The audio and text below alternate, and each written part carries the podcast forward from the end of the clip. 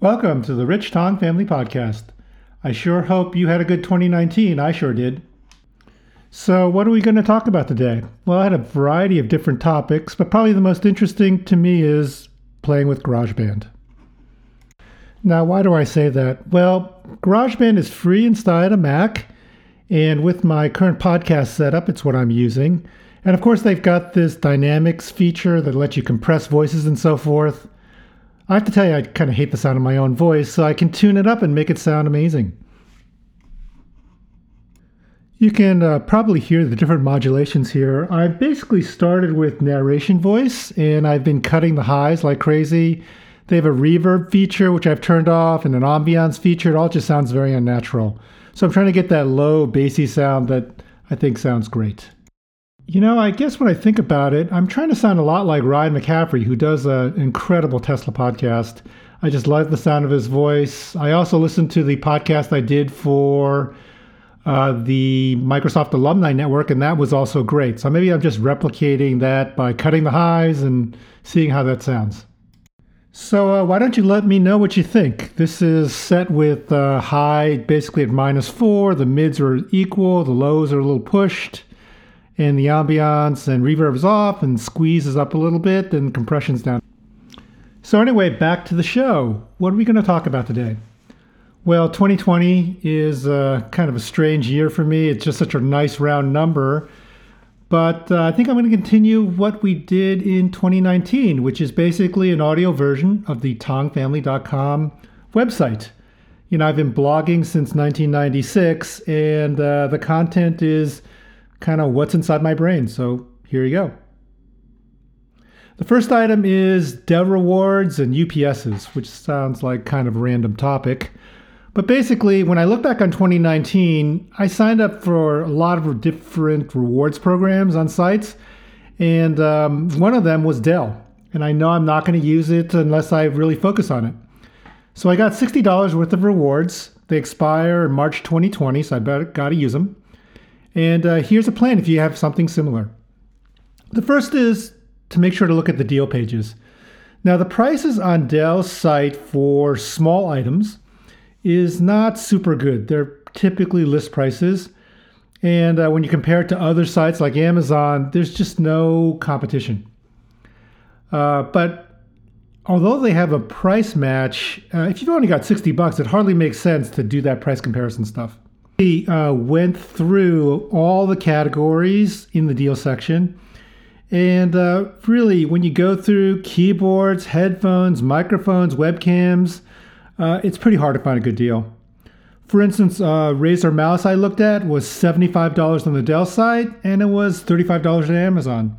So um, it was hard to find a good way to use the $60. The best category I actually found was a strange one uninterruptible power supplies. Now, what's a UPS? Well, this is a good time to advertise for making your computer more reliable. A UPS basically conditions the voltage that comes out of your wall. There's also a battery inside, so if the power goes out, your computer doesn't just die. And it's one of the cheapest ways to make sure your computer stays running because dirty power is a huge problem. Now, the APC 600 VA is a UPS that costs 60 bucks. It can handle up to 300 watts on the other side, so good for a modest computer. And if you look at Amazon, it's about 58 bucks. So there's not much of a premium on the Dell site. Plus, as a Dell member, you typically get free shipping. So for the net of about 2 bucks, I ended up getting a full UPS. Now it's shipped in on the way and I'll let you know what I think about it. Okay, well, let's do another topic. You know, we were having dinner the other day with a friend, and he was off traveling around, and he ended up getting a uh, gasoline car in Portugal. And the name for uh, diesel and gasoline are basically the same if you don't know Portuguese super well, which I don't. And he ended up stuffing the nozzle uh, into his car and dumping diesel into a gas engine. Now, uh, let's be clear, that's not a good thing. And um, uh, just make sure that when you do this, that you see what color liquid you're putting into your car. Now, I've had both gas and diesel engines um, when I've rented them, and it is really confusing. But the first thing to note is that the nozzle shapes are different. And usually it says diesel everywhere or gas everywhere, but it definitely pays to check. Now, uh, what happens if you do this? Well, I always thought it was just a catastrophe, but it turns out there are two different problems. If you put diesel into a gas car like he did, the good news is that diesel is a way, way less flammable fluid. So basically, when you run out of gas, uh, the diesel goes in and it just gums the car and it dies. It gums up the fuel injectors, it makes everything horrible, and you have to clean it. It typically costs $1,000 or so to get it cleaned, but it doesn't do serious damage. But if you put gas into a diesel car, things are way, way worse. Gas is actually more explosive and it doesn't act like a lubricant like diesel does. So when you put it into a diesel car and you got the gas going, basically it causes a gigantic uh, amount of damage. First of all, gas isn't a lubricant like diesel is, so everything gets really hot and starts to seize up. Secondly, uh, it's igniting more quickly, so that's obviously very bad. Net net, don't ever do it, but if you do, I sure hope you're putting diesel into a gas car. Now, my final topic for this podcast is a nerdy one.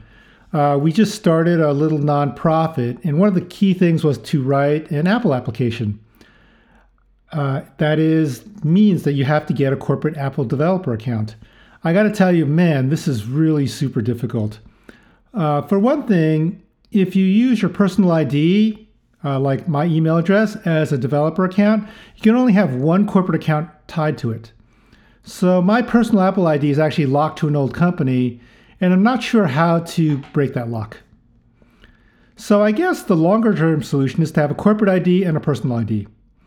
You know, every major company does things differently. Google loves this. I have a zillion Google IDs. Facebook hates it. They really want everyone to use their real ID, and then you kind of tie it together with a directory at the corporate level. With Apple, they kind of half love it. So here are the steps if you are a real person and you want to create a new account. First of all, Apple wants a real person to be the super admin. It, really doesn't work well if you have a fake uh, admin account like you do on Google because you have to fake a birthday and so forth. Now, here's the big problem. When you create an Apple developer account, they require you to have two step uh, authentication. Now, note that this is not two step verification, which is the default and which is completely different.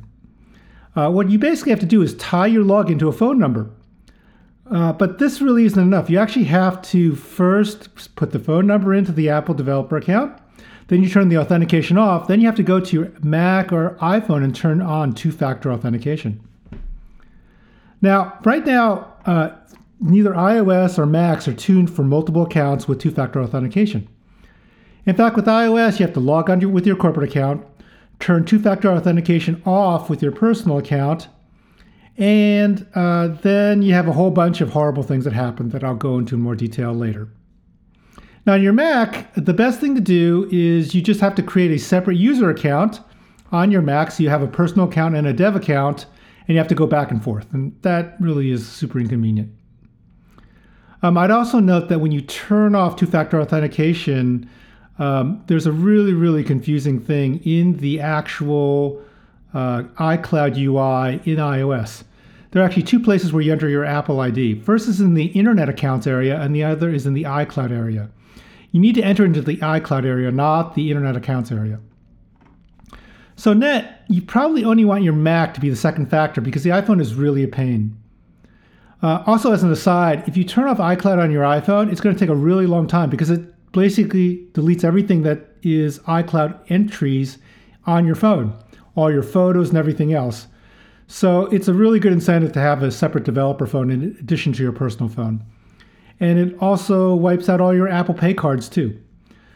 So um, now, once you've done this, then you've got to also make sure Dun and Bradstreet knows your company. You got to go look it up, and then it takes about two weeks for them to verify. Uh, they also have to verify the ownership of your web address and so forth. So it's quite a long process. What I really recommend for most people is you have your own personal ID and your personal accounts. And then when you get a company bootstrapped, you can then switch the apps over later as you get this corporate developer account. But man, what a pain. Okay, that's it for this week. So uh, please let me know what you think, uh, particularly about the voice quality. I've got low turned up, mid turned up, ambiance off, reverb off, highs way down. Hopefully, I sound way more professional. If you have any questions or comments, just leave it on our website, tongfamily.com, or uh, reach out to me. Anyway, love talking to you. This has been a really, really fun format. I hope that uh, it's useful to everyone, and I hope to get better. Talk to you soon.